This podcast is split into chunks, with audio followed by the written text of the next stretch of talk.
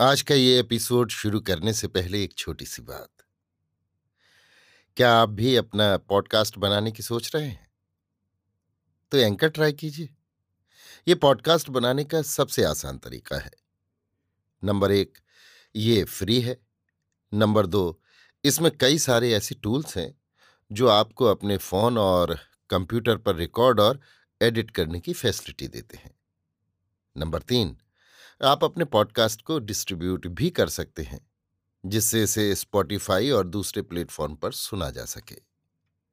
तो डाउनलोड कीजिए free anchor app या विज़िट कीजिए एंकर डॉट एफ़ पर अपना पॉडकास्ट स्टार्ट करने के लिए। ये तो थी एक छोटी सी जानकारी, और अब शुरू करते हैं एपिसोड का सिलसिला। तो आज के एपिसोड में लीजिए सुनिए विश्वंभरनाथ शर्मा कौशिक की लिखी कहानी, मुंशी जी की दीवाली, मेरी यानी समीर गोस्वामी की आवाज़ में। लाला बनारसी दास श्रीवास्तव को दीपावली त्योहार से एक प्रकार की चिड़सी थी। उनकी चिढ़ का कारण था दीपावली का जुआ। दीपावली पर लोग जुआ खेलते हैं। इस कारण बनारसी दास को दीपावली से चिढ़ थी। वे कहा करते, न जाने इस त्योहार का ईजाद करने वाला कौन नामाकूल था? इस बात पर उनसे लोगों ने बहस भी की लड़ाई झगड़ा भी किया, उन्हें समझाया भी। परंतु लाला बनारसी दास ऐसी खोपड़ी के आदमी थे कि उनकी समझ में कोई बात न आई।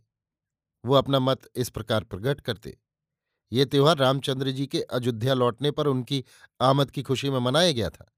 अयोध्या शहर सजाया गया था, रोशनी की गई थी, लोगों ने खूब जश्न किए थे।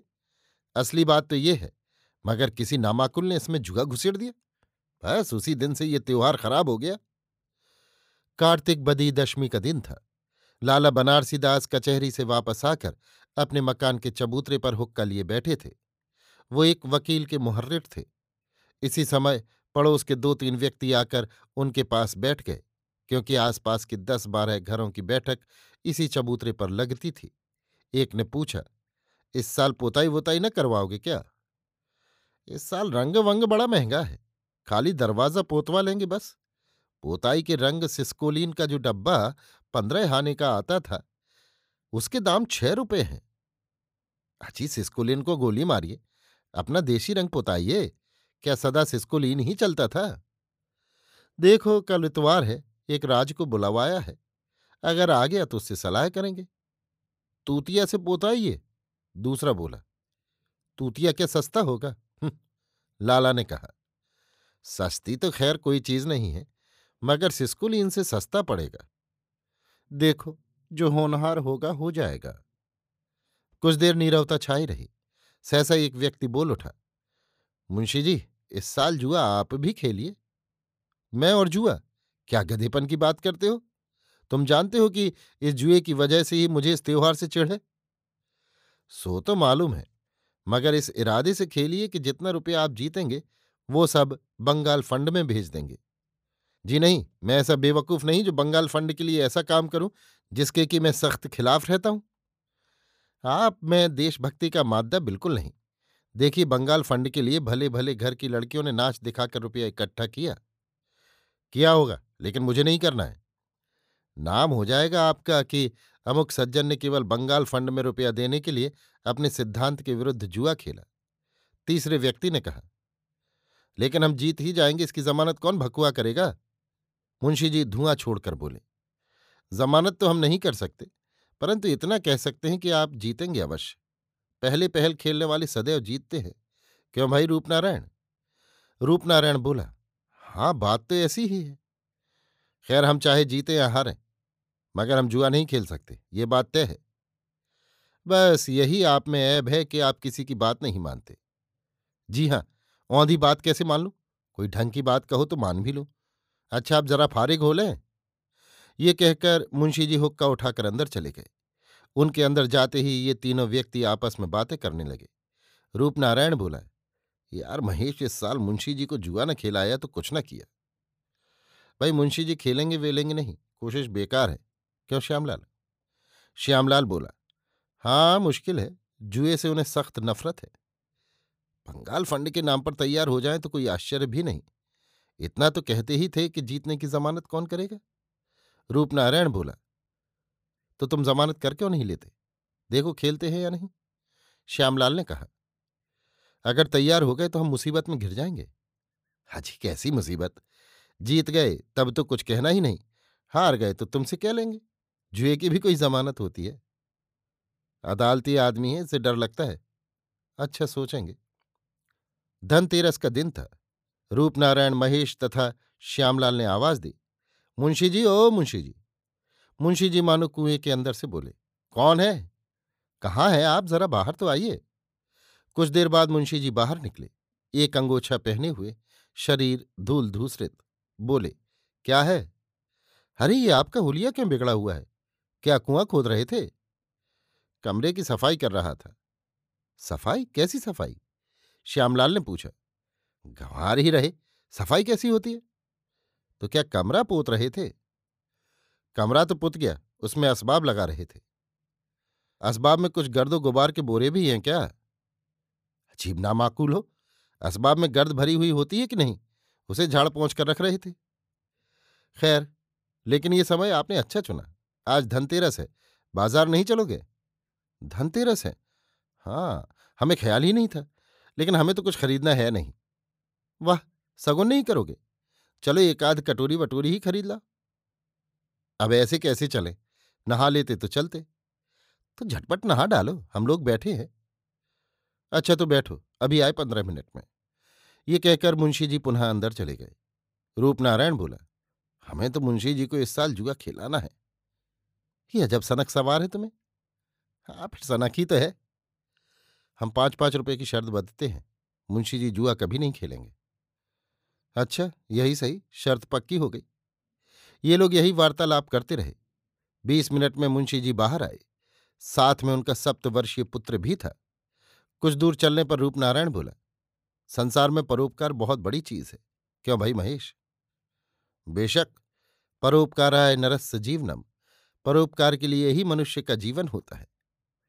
परोपकार के लिए समय समय पर लोगों ने बड़े बड़े नीच कर्म भी किए। ज़रूर किए होंगे, श्यामलाल बोला। हमारा इरादा इस साल जुआ खेलने का नहीं था।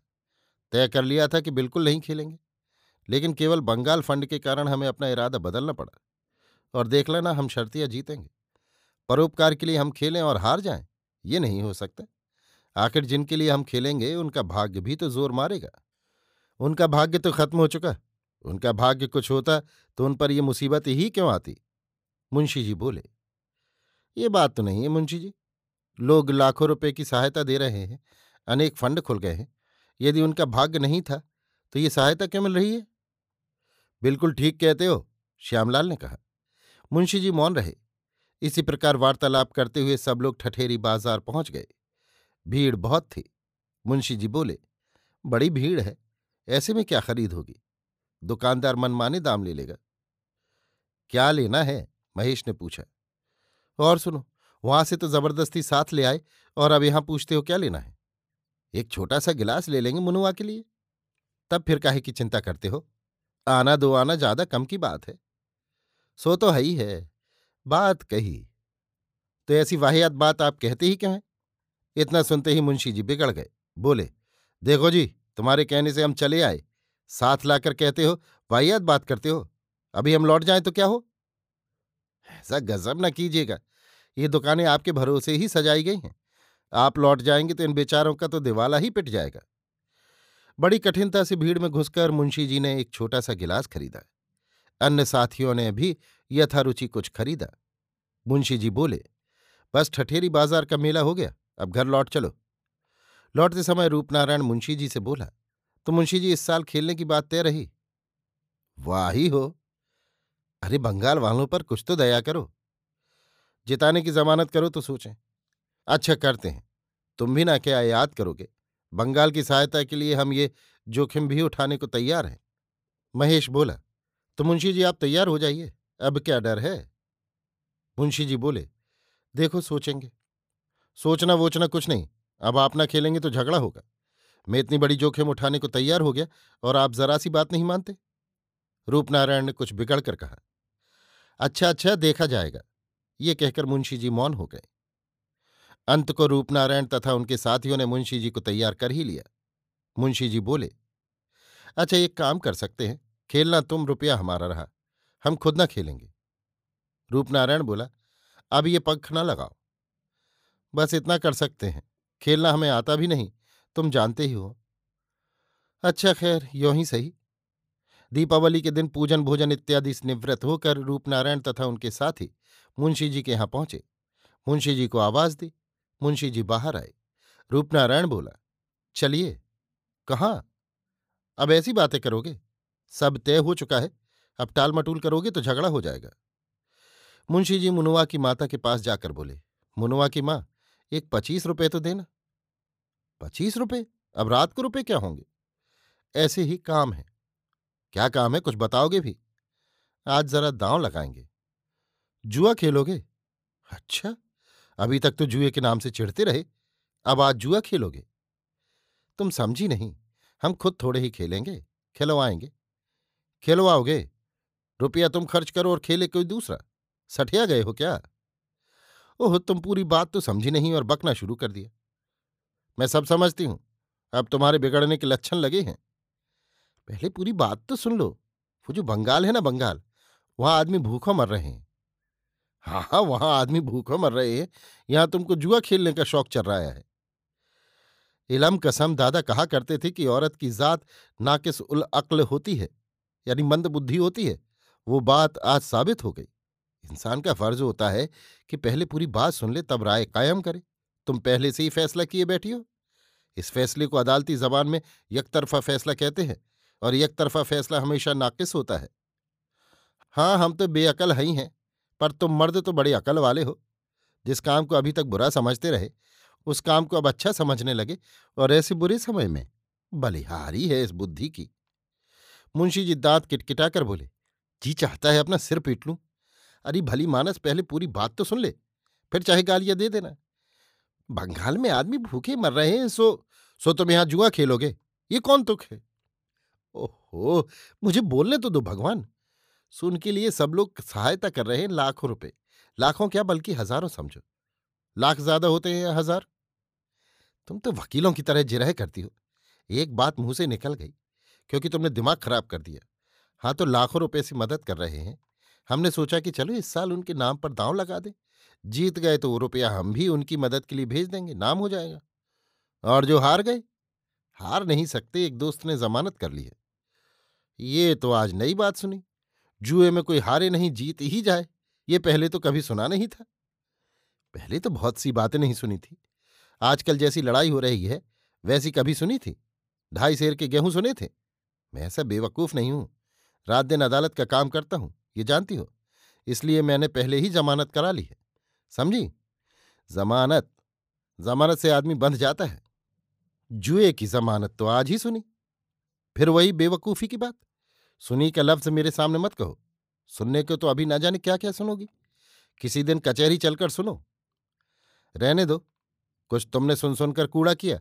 अब मैं रह गई हूँ, सो मुझे बख्शे रहो। अच्छा तो रुपये निकाल दो। पत्नी ने मुँह फुलाकर रुपये दे दिए। बाहर आए तो रूपनारायण बोला, बड़ी देर लगाई। अरे भाई, रुपए भी तो लेने थे।